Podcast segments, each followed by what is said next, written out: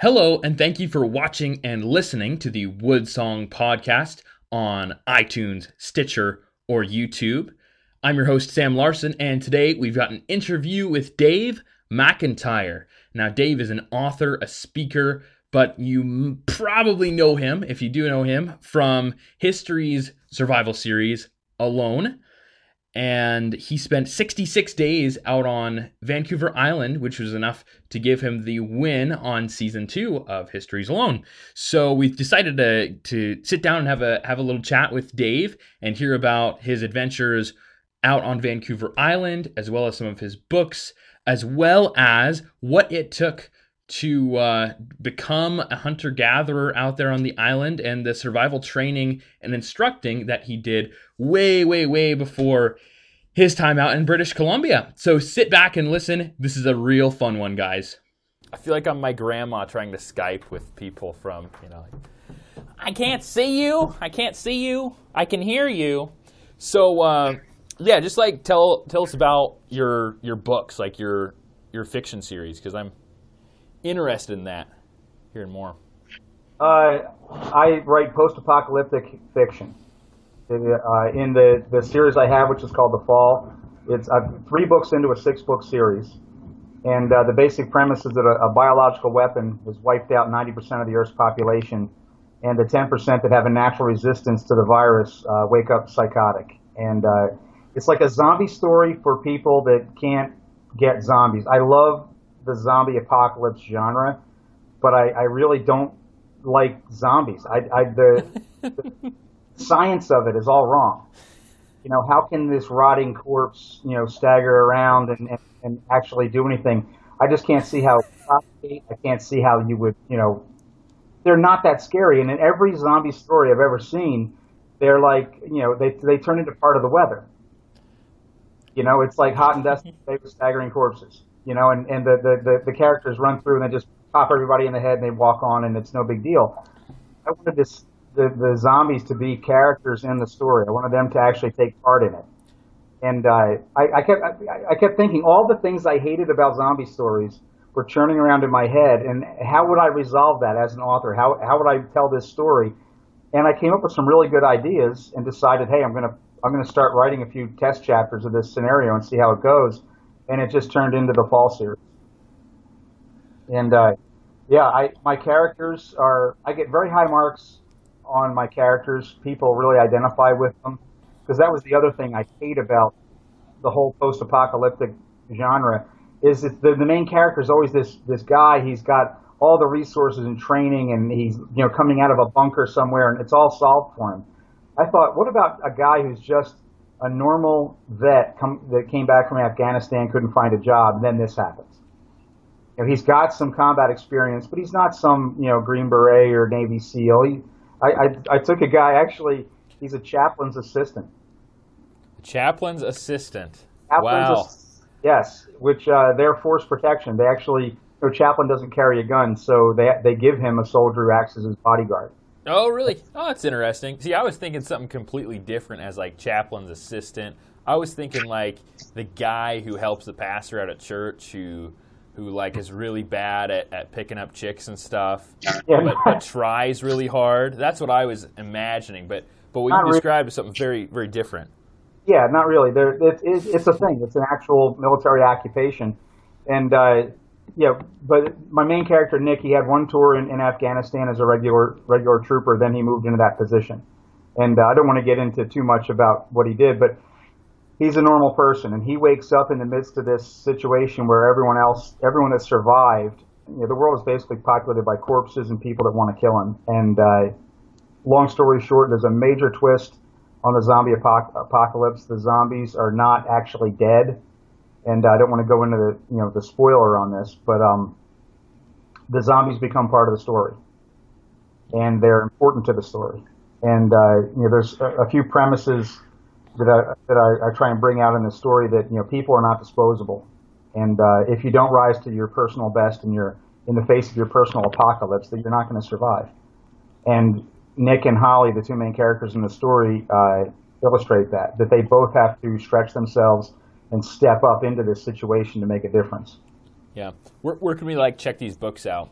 where are they available at? They're on Kindle. Uh, you can find them. Uh, if we can put the links somewhere, but uh, if you if you uh, just do a, an Amazon search for Dave McIntyre The Fall, you'll get all three books. And book four is on its way. Book four is in the pipeline. In the pipes, being finished by the Dave McIntyre getting getting out. That's excellent. So, have you done an audiobook yet? No, I haven't. Uh, I would love to set these up as audiobooks, but I'm looking for somebody that wants to uh, pay me to do that rather than me to pay them. So yeah, that makes sense. yeah, I spend a lot. I could drop a lot of money right now and make them into audiobooks, but recovering that on the back end is, is the key. It is, yeah. And and then there's that part about like an audiobook. You don't want that person to to be like super annoying in their voice. You know, like I've had people who the author has like a perfectly normal voice and then they get their audiobook and it's like hello today is with the you know it's just it's the most annoying right. how do you make a living at this? How are you getting paid to read right. audiobooks? Anyhow that's awesome. and uh, yeah but it would it would cost me a lot. I'm looking for somebody that says hey these are good books. We need them in our lineup. So how is the um their uh it's called the, the fall series the fall. The fall, the fall series, excellent. I'm going to link that up. That's going to be in the show notes. Uh, show notes. The show notes uh, will have that. So if you if you're looking to check out the fall series, that is where it's at. Um, most of you guys, of course, if you know Dave, you probably know him, unless you have some weird like past life in in Brazil uh, where he was working at the time uh, is you know him from the television machine, and he was on the second season of Alone on History, season after after I was on, and uh, he's really well known, uh, you know, along with a lot of other folks that were on that season, uh, with actually being able to establish kind of a working knowledge of the landscape to where they could actually uh, procure enough food from the landscape to live for a really, really long amount of time and at, at, one point, I think Dave and a couple others had actually completely adjusted to, to living there and gotten quite comfortable and and uh, were getting enough food, getting enough calories. Uh, you know, what what was that experience like to to have gone out, failed a little bit, gotten back on your feet, and then actually have enough enough calories to uh, to live? What was the feeling of self sufficiency like in the woods? Yeah, it was uh, it, it is a very difficult thing to step into an alien environment like that. And I had never set foot on the Pacific coast of Canada or anywhere really on the Pacific coast. You're telling and, me. Yeah, I mean, I've, I've had seacoast experience in, in the Atlantic, uh, both North and South Atlantic, but that was a very different environment. And to go out there, uh, my first month was like a 40 day fast. that month, it was seriously, you're just, you're not eating anywhere near the, the, the amount of calories, and you're, you're eating a handful of bladderwrack and a few, you know, few limpets a day, just trying to get it uh, figured out. It was two weeks before I started catching fish. And I was thinking they're going to cancel my man card. They're going to just, you know, I'll, I'll be, you know, it's a disgrace that it took me two weeks to catch fish. But yeah, it was, I think it was day 14. I start, I caught two fish, and then day 15 and 16, I, I also caught fish. And then after that, we got such a storm that I was pretty much uh, locked out of the the cove. There's nothing I could do about it. Um, yeah, you face that starvation in that first month. I remember going four days at one point without eating anything, and that's when uh, I I realized I was really going down the drain, and I broke that fast with a one six pound portion of my emergency pemmican, and I wept when I ate it. I mean, I, I made it up, and it, to me, it felt like a defeat. Like I was I was defeated. I was being defeated and I had to break into my emergency rations. And I made up a you know a small little block of it and melted it with some bull kelp and made a stew. And I cried when that first mouthful. It felt so good just to have that meal. Um, yeah, getting out of that situation, it was like by around day 30, uh, I had a handle on where to catch fish and how to find the big limpets, and I started catching crabs. And then my situation turned around, and I started getting more and more food more consistently, and you feel much better about your possibility of staying.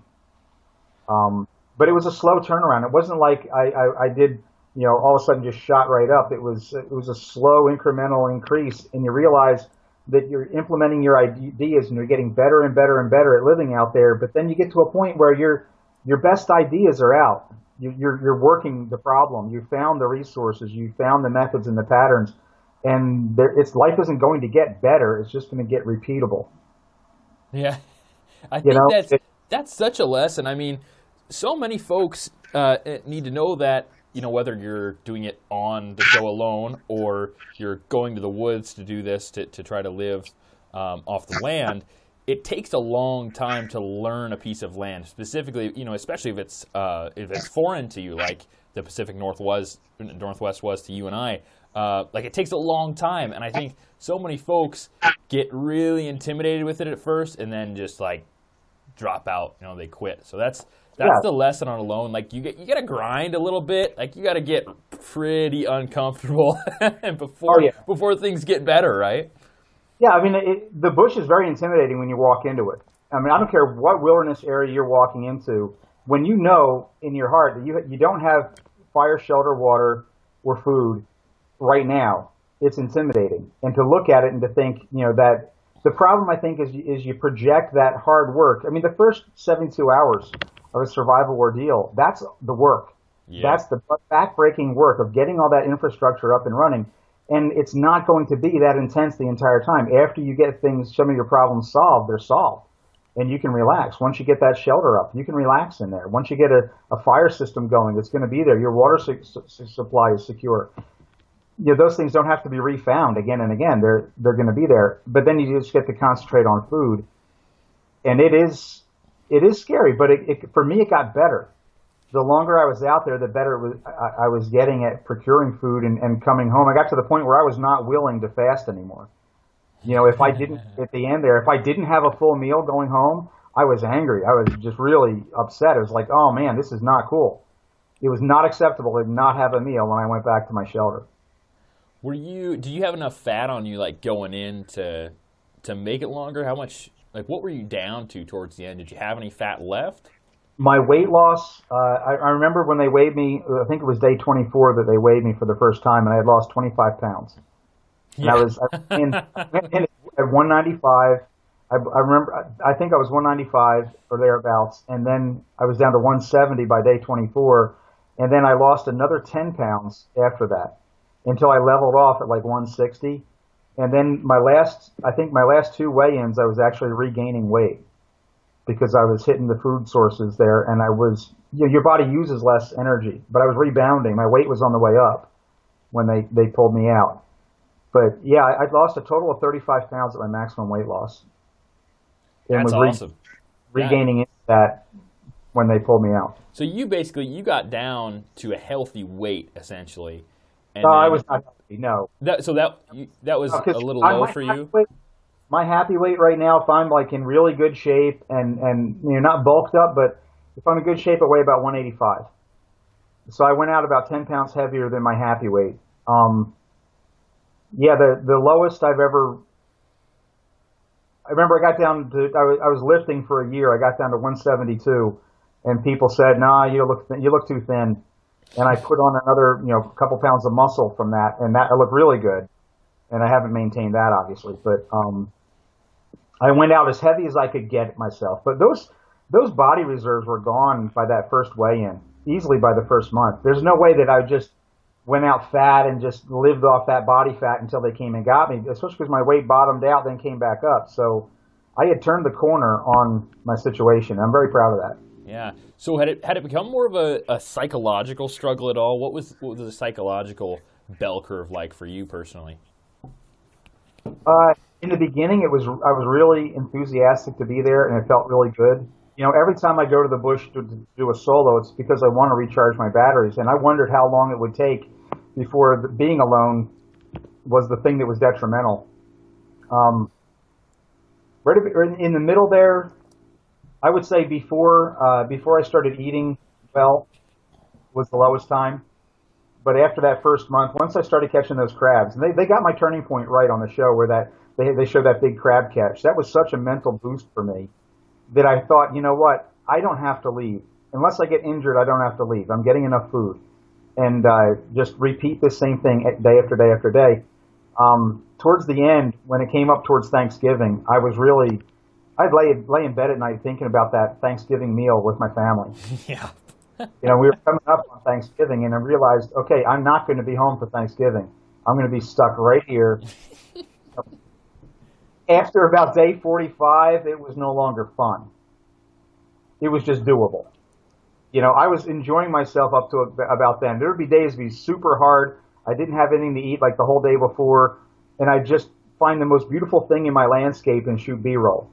Mm-hmm to lift my spirits to say, okay, yeah, this sucks. Today absolutely sucks. This is a horrible day, but it's sunny and look at those waves crashing on that rock. Isn't that beautiful? And I turn the camera there, turn it on, frame the shot correctly, shoot something beautiful, and start thinking, okay, yeah, this sucks, but I'm on a major TV show.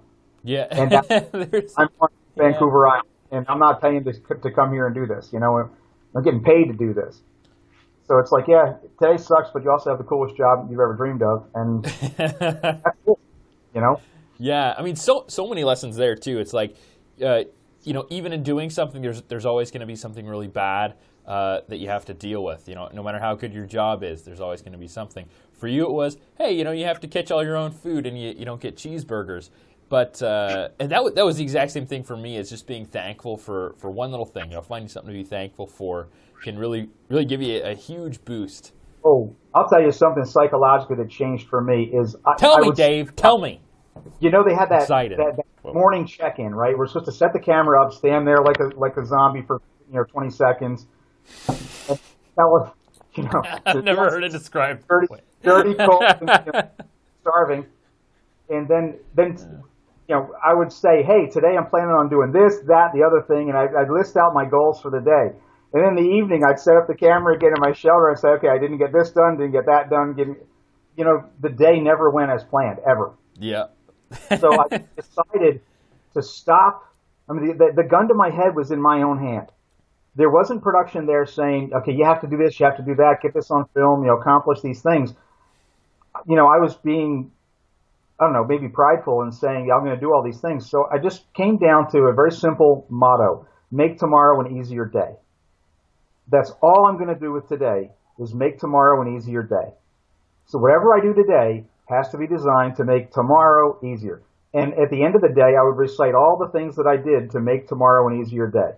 And some day there was a good list, and some days it was kind of sparse. But hey, even if it was raining and then sleet pouring down, and I had to stay in the shelter and saw wood, I'd say, hey, I've got two weeks supply of wood cut over there. You know, make tomorrow an easier day. Oh, I found a new fishing spot. I'm going to go back there tomorrow and I'm going to fish you know, or I've got a full meal today. That's what I did today to make tomorrow an easier day. But just make tomorrow, just keep the goals simple. And that way it always felt like every day was a victory. I'd come back and I'd recite the positive things that I had done rather than the things I didn't accomplish. And that was huge for my mental outlook. Awesome. Make tomorrow an easier day. That's a good one. That that's good. Mine was always like do one thing a day. Like accomplish one thing every day because everyone can do one thing most days. It's it's when you start to say, okay, I'm going to do this, this, this, and this, and you only get one thing, and then you get halfway done with the second thing, and then you feel bad because you didn't get all these things done. Whereas right. you can just chill out and drink tea and do one thing, you know, and have that accomplishment and feel pretty darn good. Um, wow, yeah, that's great. That's absolutely great. So we're talking, you know, subsistence lifestyle. Um, it's it's an area you're not familiar with. It's Pacific Northwest. What what is your diet there, and how does that differ from your neck of the woods there in Michigan or where you lived prior to that in, in Pennsylvania? What's like what's the difference between those two areas and your hunter gathererness in, in both well, those places? Vancouver Island, it was all seafood. I, mean, I, I ate very little other than frutos do mar, you know, seafood. It was great. Um, I love seafood, that was very nice. Uh, in, in central Brazil, we had a lot. The jungle has a lot of food. There's a lot of plants to eat there. Uh, there's a lot of uh, small animals, a lot of pickup food, lizards, uh, things like that. Food is not hard to find in the jungle if you know the seasons and, and things, what's coming in, what's going out, and uh, what you can and can't eat safely there's a lot of stuff to eat in the jungle. And that's the thing there. There was just nothing to eat in my forest. I had, when I arrived, there was still salal berries on the bushes. And I, I started picking them and they would fall off. I, as I pulled them, they, they just break apart in my fingers. So I ended up just bending the trees down and just strip, stripping them off, like eating them like a bear. That's it, man. I should go back a little bit, actually, because I, I mentioned where you'd live in the U.S. You had been a, a missionary prior to this as well, down in Brazil. Um, yeah. and, and part of what you did through that was teaching survival skills to you know missionaries and, and locals and stuff of that nature. Tell us a little bit more about you know you were in the the jungles and high desert and, and things like that. Tell us about Brazil. Brazil, yeah, Brazil is. Uh, people think of it, it's all like the Amazon, but it has a very varied landscape, just like the U.S. Uh, I was never up in the Amazon jungle. I was in the uh, the Mata Atlântica, which is the called the Atlantic Bush, uh, in the state of Minas Gerais, which is an inland state. About I lived about five hours due north of Rio de Janeiro, and you start on the coastline, it's all jungle, and then as you get higher and higher in the elevation, it turns into uh, like a scrub brush land called Cerrado. And we would live in the transition zone between those two. So in my training area, if I hiked downhill in the rainy season, I was in rainforest, and in dry season, if I hiked uphill, I was in desert. And parking the car in the exact same spot. And then above that, we had mountains that went up to 6,000 feet, which actually get ice on them on the top in the wintertime. It doesn't snow, but it does get below freezing. And uh, it, it, for me, it was an awesome training area. So I got to practice a very wide range of skills, very different from where I grew up in Pennsylvania, you know, eastern woodlands, Appalachian forest. I had jungle, desert, and mountain right there, and we ran training classes in all of those areas. So it was uh, it was fantastic. I had a, a wilderness ministry for about 15 years, where I worked with young people uh, from the various churches that I worked with. And then uh, in 2008, we started the Bushmaster Survival School and opened that up to paying customers. So we had people from every branch of the Brazilian military and different police forces. Uh, I had a TV producer take the, the course, an archaeologist, uh, a guy who was an actor in TV commercials, and just you, you meet amazing people doing that. And uh, it was fantastic. And these were all guided jungle trips. We did survival training in the jungle uh, nothing in campgrounds and that sort of thing. Do you hope to go back to like work as an instructor at any point, and you know whether in Michigan or Brazil or anything like that? Is that is that like a glory days dream of yours at all? Uh, it was it was great having access to that kind of uh, that kind of wilderness so close. Uh, where I lived in Brazil, I don't ever see myself going back full time to Brazil. I would love to go down and teach again if I, I could set up you know courses or things. Uh, but to go back to live, uh, that's not going to happen. I've sold my house down there and everything, and uh, I miss the, the the land there is absolutely stunning. It's beautiful. The biodiversity is amazing. I remember walking in the Cerrado one day, and I was tired, and I sat down on a rock and just kind of had my head down because I was just you know tired, hot and tired. And I looked down, and in a one square foot patch on the ground, I counted counted 17 different native plants in a size, you know, in a, in a patch no bigger than the screen of my computer here. Wow. 17 plants growing, occupying exactly the same ecological niche. It's just, you know, what other place has things like that? It was every time I go out, I'd see something different and new. That's awesome, man. I man, I I would love to go to the that area someday. Any any place tropical. I always end up getting stuck in some kind of cold, miserable place, which I love too. But uh, you know, rain, uh, crummy stuff. That is that's great. Uh, and you're a grandpa too, so that probably keeps you grounded to some extent. You don't want to leave the grandkids too much. Yeah, I do have two little grandbabies now, a, a nine month old and a three month old. Does that make you old, or were you old prior to having grandkids? I am not old. I have not been. I'm 52. That's not old. That isn't old. You're younger than my parents. Well, that's comforting. you can officially say Dave Mack is is certainly not old. He's younger than my parents. That's that's the that's the the deal there. Um, so how how'd you get started in all this? Obviously, you don't just fly down to Brazil, start a, a wilderness survival uh, school, and, and get rolling like that. How'd you get started in uh, in uh, you know spending time in the woods and, and survival skills and things like that? And what brought you to Brazil? There's never been a time in my life I wasn't in. I grew up uh, on the edge of the suburbs, and we had this huge forest out out back, and uh, you know fallow farm fields and a railroad right away, and a creek runs through it. You know, it was it was a great place to be a kid. And I grew up out there hunting, fishing, trapping, building forts in the woods, and crazy about American Indians and doing all that. And as we got older, my brother and I uh, when I was about 15, we started going out by ourselves on the Appalachian Mountains.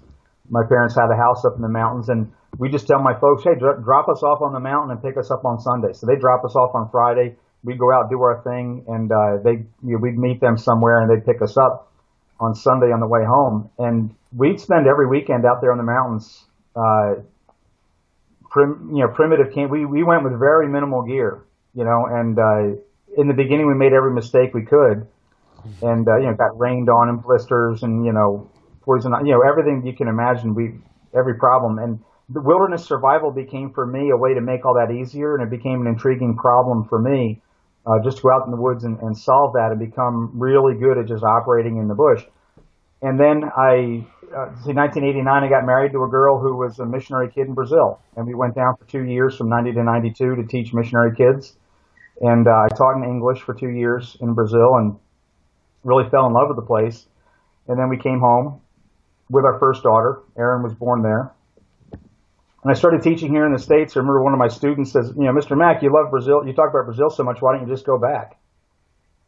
And I, maybe he was trying to get rid of me. I don't know. But um, we did. In 94, we went down for the summer. My wife was a teacher as well. So we went down over summer break and spent a few months in Brazil. And I just, I just felt at home there. And I felt that I could make more of a difference in life uh, going back as, as a church planting missionary than teaching American history in the U.S. So that took a career change. We had to I had to become an ordained Baptist pastor. I did a two year internship uh, at a church in Pennsylvania, raised support for two years, and then 1999 we arrived back in Brazil with our second daughter. Wow. Yeah, so you weren't messing around then. That's a lot of stuff to pack into that amount of time. Um, yeah, and after that, I had a year of language study and, and another one year internship just before I was qualified to be cut loose on my own. So it's a it's a it's not an easy thing to be qualified to be a foreign missionary. You couldn't just like print out a certificate on the internet. Oh no, no! It took me ten years basically. yeah. right. Right. Excellent. That's sweet, man. Um, so as we're talking about like progression and things, what made you want to take on the like the the challenge of doing a lot. We talk about it as a challenge, so to speak, which it is. It's more of like a like a rite of passage, a, a rite of passage right. type scenario. What so what made you want to like have that rite of passage experience in your life?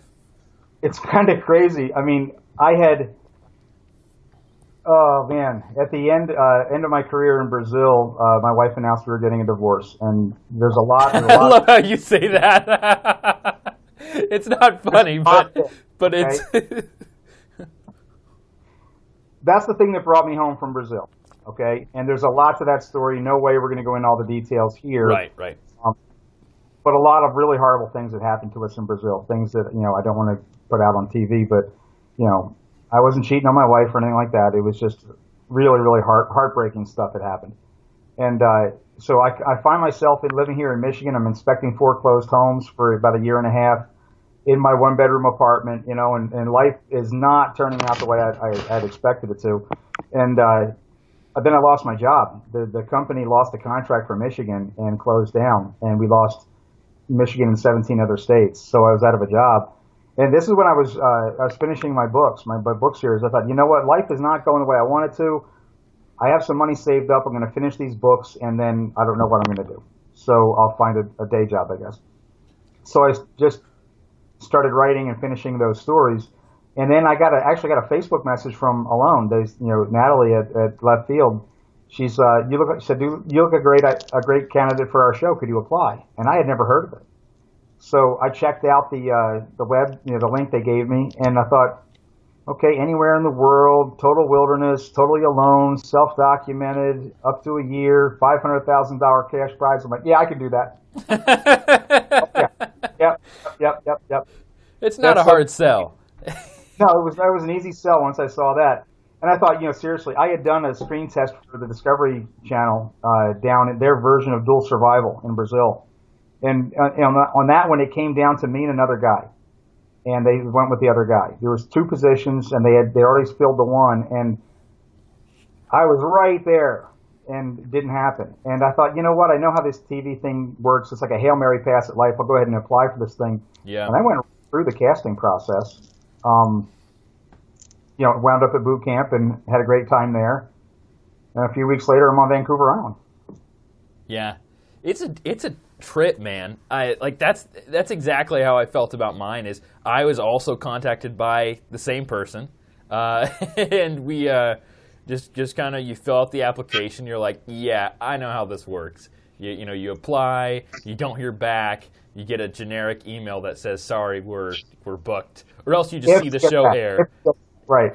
or else you just turn on the TV one day and the show you were supposed to be on is airing. Um, but yeah, like, uh, and and for you, because I know what my experience was like going through the casting process, like getting to to the boot camp. And for those who don't know, uh, they fly you to New York. I don't I don't know where what you guys were at. Um, we were at like this Holiday Inn Express or something like that in upstate New York, and uh, for us it was like ten guys. No, it was more than that. It was like double that. So like eighteen to twenty guys. Uh, no no females around, and it was just like puffed out chests. You know, guys trying to convince each other that they're like the the toughest of the tough. And I love all the guys, of course, that that got on the show, and it was one of the most entertaining weeks I think I think that I've personally ever had. But like, what was what was season two's experience with that? I've never really heard the the deets on that. the boot camp for, for us, I mean, I have nothing, had nothing to compare it to. We were at a very nice hotel in uh, Suffern, New York, and uh, it was it was a nice place. And there was about Must be same thing- nice, Dave. It was, it was, and they had really good meals. You know, and uh, there was women in the group. You know, there was uh, Mary Kate was there, and Nicole, of course, and a few other, and Tracy, and a few others. And uh, it it was it was fun. I mean, you could you could always tell where our group was by hearing them laughing somewhere. Yeah. And there's all these people walking around in like normal society, and there's like Jose walking around. He's wearing his knife. You know, it, it totally. I mean, we were definitely a spectacle there. hmm You know how it is. You got the the camera aptitude training and psychological profiles, and it's like half the day it's just boring test paperwork, and then they're sticking needles in you. You're doing a physical, turn your head and cough kind of thing, Yep. and uh, then you go out and play wood. no exaggeration. You do turn Yeah. your head and cough. That is part of it. Yes. but then we Uh. got to go out in the woods and play, and that was a blast. Yes. That was very, very fun. Very well done. The uh, it gave me confidence in the show because the quality of the survival consultants that were there doing it. Yep.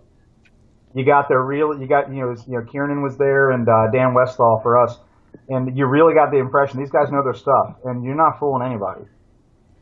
Yep. The, I mean, yeah, the consultants on there are first class. They were they were excellent. They were you know no BS, straight up, Yeah. you know straight away, very clear. And I I enjoyed it so much, and I, probably for the same reasons that you did. It was just they would sit you down and give you a very straightforward instruction. You know, do X Y Z, and it's we could probably mention this stuff because it has been on television. So they show they showed some of it, yeah. yeah. The one thing, yeah, I was the only one in our group that made friction fire in the time allotted. Okay, they got us all back together, and they're like, well done. "Did you? Who? Did anyone succeed?" I'm like, "Yes, I did." And they didn't show it on the the making the cut episode. Oh my goodness! I was like, because they they couldn't, I guess, because I was like the winner. Anyway, I, I'm the only one that did that. Sounds like a conspiracy theory to me, Dave. It is. You know, they couldn't show me slaying it during my audition They show me spilling my, my tea. Yeah, they can put a pot of water. Yeah, that's Dave in the bush, right? very few moments are that special. For those of you who don't know, Dave spilled his pot of boiling water one time. Uh, something that I think, I mean, if I, I see every time I've done that in my life, I'm probably up to like 20 or 25 times. Uh, and it happens. Beautiful framing on that, by the way. Totally Yes. caught, filmed, filmed very well, and uh, just replayed. So picture that for you guys at home watching this. Picture you're filming yourself, and every little mistake you make is amplified and shown.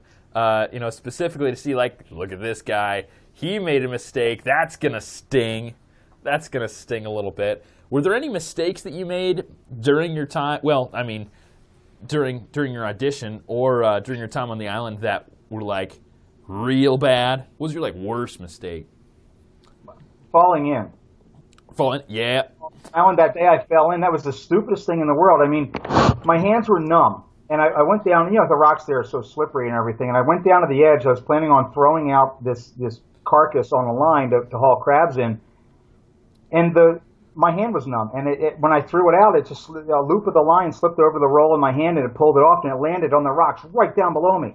And all I'm thinking is, I'm going to lose my line and I and there's a little flat patch down there, and I stepped down onto that to reach down and pick up that line, and I slipped off that little patch, and in I went.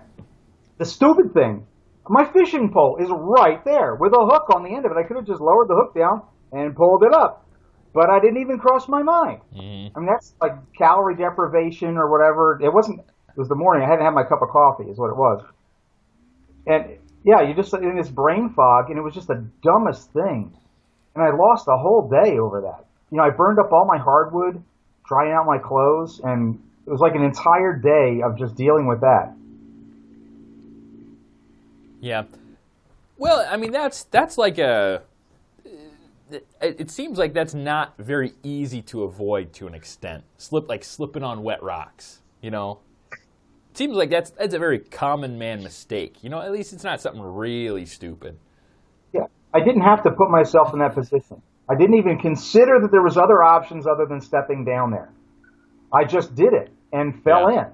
It looks so dumb on camera. It's like, oh, I dropped my line in the water, splash. I'm just going to type. It. Oh, I remember. Yeah, I just filmed that. I remember speaking to you beforehand. You were it. Uh, it everyone's got to admit, it's to some extent one of the most entertaining things about being on alone is watching the chatter on social media about yourself. Like, oh yeah, make you you're you overnight become like a public figure that people can say bad things about. Who, right. who don't know you at all. What was that experience like for you? Because I remember speaking to you about that and it just being you know, just something like fun to laugh about. Like what what was your experience with it? You know how you know how it is. I mean, you can't even say that you were going you're going to be on the show until they start marketing it. Yeah. You know, it's already said and done. It's been months done for, you know, last couple of months. And I knew that I'd won. You know what I mean? And then all of a sudden you can start talking, say, yeah, you can say that you were on the show and they're going to, it's going to be coming out. And, uh, they came out with an online poll and it gave me a 5% chance of winning. Yeah. well, based on our bios, I guess they haven't even seen us. And I thought, well, good night. You get a 10% chance just by showing up. Right. It should Seriously. be that way. Yeah, but you know, there was all kinds of people. Uh, I remember, I remember this this one person really acidic, you know, caustic kind of person that said, "Oh, you know, he's a Christian, therefore he's his belief in his sky god is going to let him down, and he's going to look for unrealistic solutions, and he'll find out his faith is worthless and all that." And I'm sitting thinking, "Oh my goodness, this is exactly the opposite. This person is delirious, delusional." You and know, you can't I, say anything. The opposite had happened for me and it was just you know it was such a powerfully spiritual experience to be out there and such a connection that you know that's that's what made it beautiful to me and to, to see people saying such horrible nasty things that they know nothing about you you know yeah. I, I, when i was when i was in brazil as a missionary the, the first uh, car i had down there was really nice i bought a decent car by brazilian standards it wasn't anything you know spectacular but i remember one day i pulled up at a stop stop sign and a little kid ran out, spit on the car, and ran away. And I thought, why did he do that? You know, and it, but you know what? I thought I realized right away he wasn't spitting on me as an American or as a missionary or as a Christian or as a man or anything. He was spitting on a shiny car because that's the kid that you know that's what he wanted to do. It really wasn't. He wasn't really spitting on me. He was spitting on who he thought I was. Right. Matter. You know what I mean? So when people started to criticize me like that, it's like, yeah, he's not. They're not spitting on me. They're spitting on this image they've conjured up that they think I am. It's not really me. So it didn't really affect me that much. You know, a good analogy, man. Yeah, that's a, that's a stinking good social media analogy. I'm a preacher. That's what I do. I... you, you preach absolutely. Um, sweet. Yeah, the, uh, the it, it, ah, it's just so much fun to watch. And I bet for you, it was even more enjoyable, like because you know you've won, right? You've won yeah. months prior, so you get to watch all this and just laugh the entire time at people saying, you know, well, I think Dave's inferior because X, Y, Z, and uh, you'd say, I, I think you make some very valid points. there was a whole Reddit thread: of Dave McIntyre is incompetent. Really? I think they deleted it since. Yeah. But, uh, yeah. I'm gonna look it up. If it's still out there, it will be in the show notes. Dave yeah. McIntyre is incompetent. Go ahead, man. Go ahead. Right, because well, it's hindsight, it, right? It, you're like, yeah. I don't care. They, the way they edit the show, you know, they every every one of us has our arc, you know, and if you're out there mm-hmm. longer, then they have more of your story to tell in the in the episodes and you know, they, they kind of, I think they kind of kept me on the back burner and they didn't want people to get an idea that I was doing well out there. Oh, yeah. And, and they kept that as a suspense right up until the last episode. But there was a lot of things that I did out there that were not shown. And, you know, that's true of all of us. So, but there was a lot of victories that weren't shown.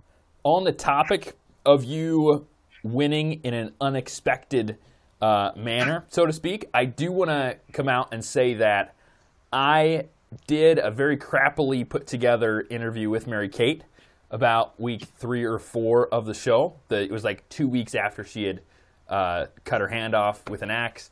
And uh, I call in the interview, we'll link it up, I'll put it in the show notes. It'll suck to watch the whole thing because I re- recorded it so poorly. I call Dave Mack as, well, not the winner, but as the guy to watch. So it's out. Did you know that? Yeah, I think I, I think I did remember you mentioning that in that interview. Yeah. So it's out there. The good thing yeah, about social out, media, uh, bam, bam, son. I never thought I was out there.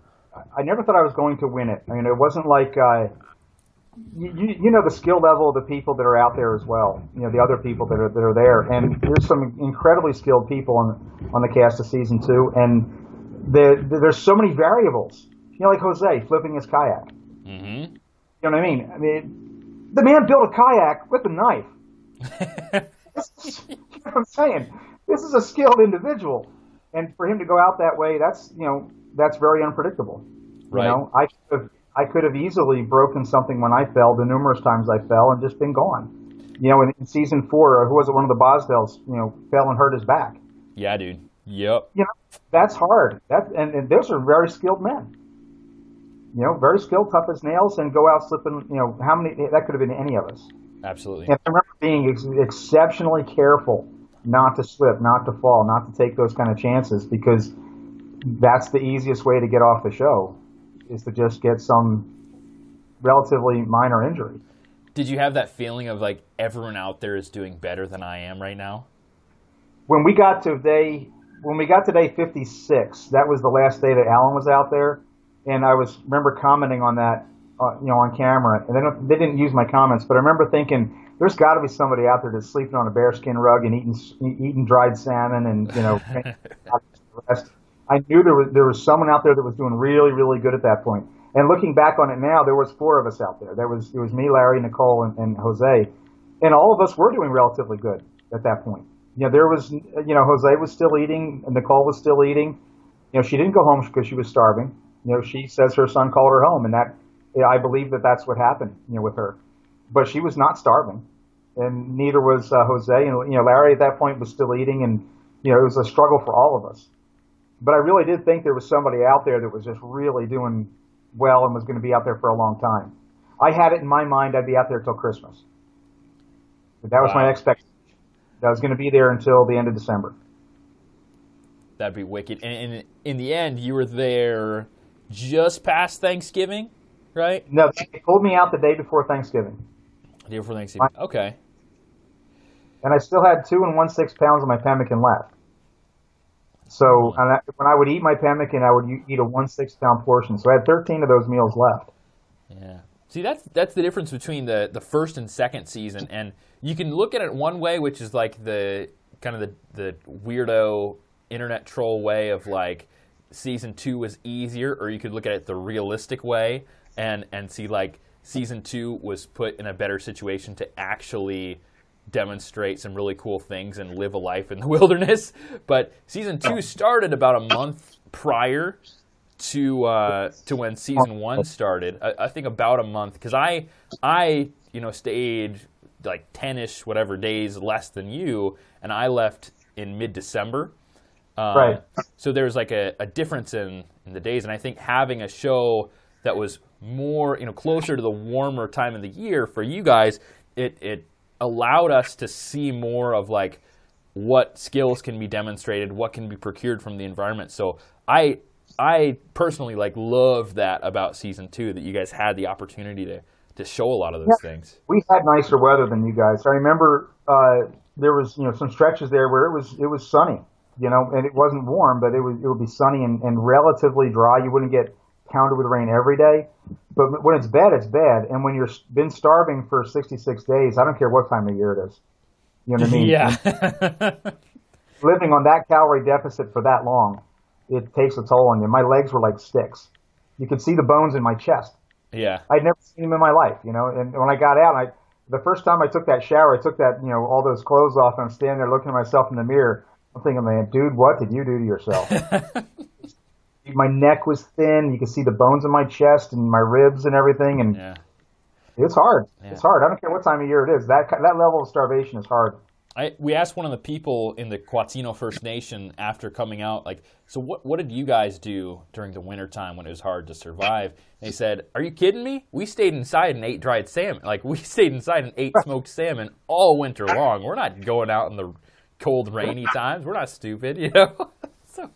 Yeah, when they're when their young people did their, you know, that's the thing is the Quatsino would put their young people out on that that land alone to live off the land as a rite of passage. mhm. they use that to you know to teach that young person oh you want to be a young rebel this is what it's like to live on your own uh-huh. and you you want to you know if you're going to be disrespectful to, to your culture this is you know you're going to learn what what we have by going out away from us and then come back okay and then they would use what we did as a rite of passage but they wouldn't do it in the in the winter you know they they'd send them out there you know when when they knew they weren't going to get killed Yeah. By the way, awesome video on that that was put out during season one of a, of a tribal elder kind of talking about these uh, the First Nations people and their their rite of passage. That'll be in the show notes as well. Uh, we'll get that in there because it's an awesome experience, right? you're talking about internet trolls and the, the, the armchair commandos. People would say all the time, well, it's easy to live up there. The native people lived there, you know, effortlessly, and they had all this, you know, yeah, the, the food was there. They lived in community, and they respected the hardship of the solo experience in their environment. Right, You know, they valued that as a, a test of endurance right. to be in that land by yourself, living off that land. Yeah, I think the guy uh, from the nation in that in that video says three months was like really impressive for a native dude to go out and live on his own in the summertime and then come back. Like if they lasted three months, they were a gladiator. Right. You know, so the fact I mean, and we get modern tools, ten of them, so that's Yeah. that helps us out a little bit. But it, it's cool to see just that the the fact that there is this challenge and this amount of of human resilience that still exists in people today. You know, the same stuff that they had inside of them, we have inside of us, and it's it's awesome to watch unfold. They didn't have to film it. And they didn't have to film it. Exactly. they didn't have to film it. Do you think they did film it though, even though they didn't have to? I, I don't think so. Uh, Okay. it's kind of hard to bushcraft a, a video camera. Yeah, they, they're talented folks though. Yeah, amazing. So we are uh, we're coming to a, a, a bit of a close here. I don't want to leave though without um, talking about what Dave's doing now. Dave, what are you what are you doing now? I assume you're not still uh, looking at foreclosed homes as much. Ones, that I bought, I have I have a bunch of guns, probably about 15, 20 guns. But I bought a, uh, a Smith & Wesson 442 small J-frame revolver, which uh, is a Bill 38 special. I've always wanted one of them.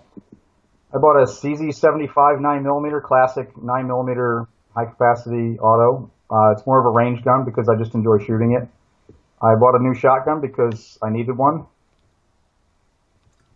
I'm trying to think what else. that's that's the three guns I bought. I bought a Jeep. I didn't. I'm not a. I'm not a very complicated person.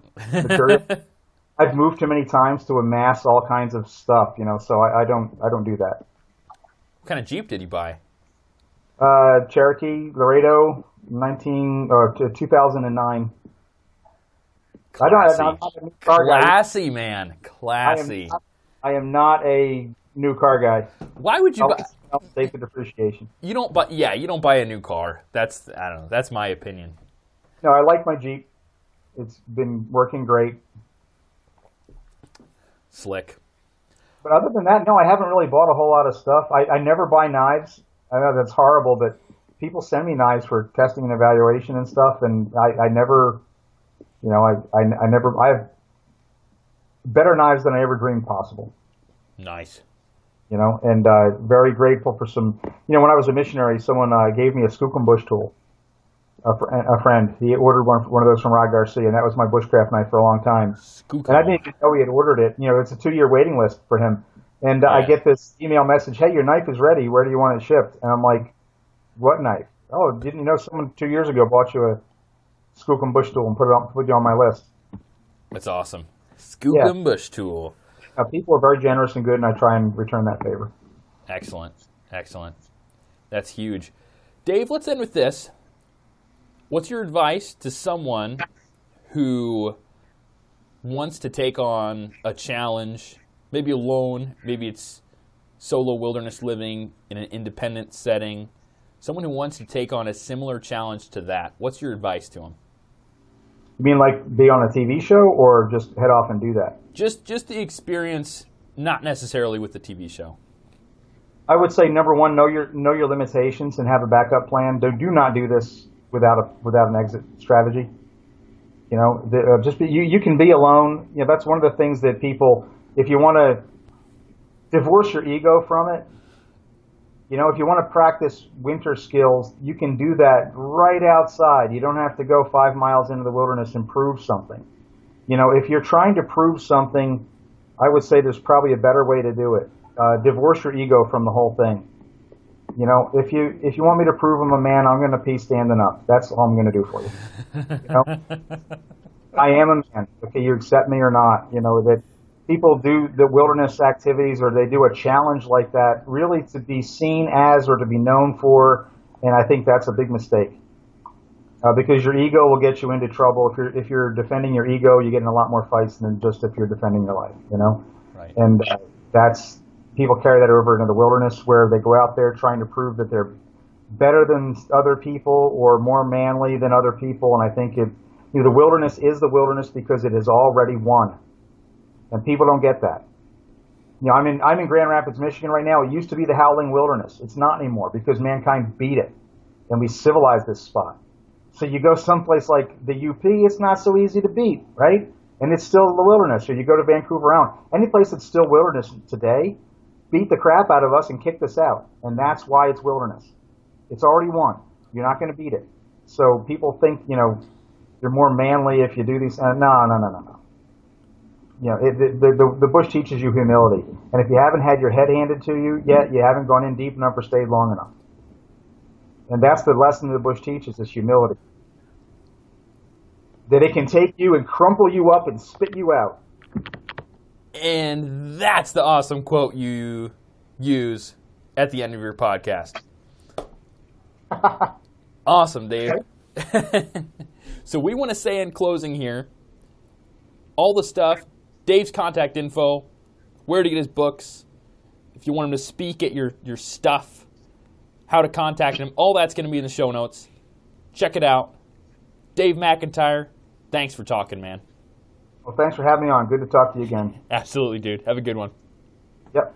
So that's it for today's episode. Once again, thank you so much for watching or listening to this podcast, the Woodsong Podcast, on iTunes, Stitcher, and YouTube. We want to remind you, if you would, please uh, subscribe to whatever venue you're watching this on. So, YouTube, Stitcher, uh, iTunes.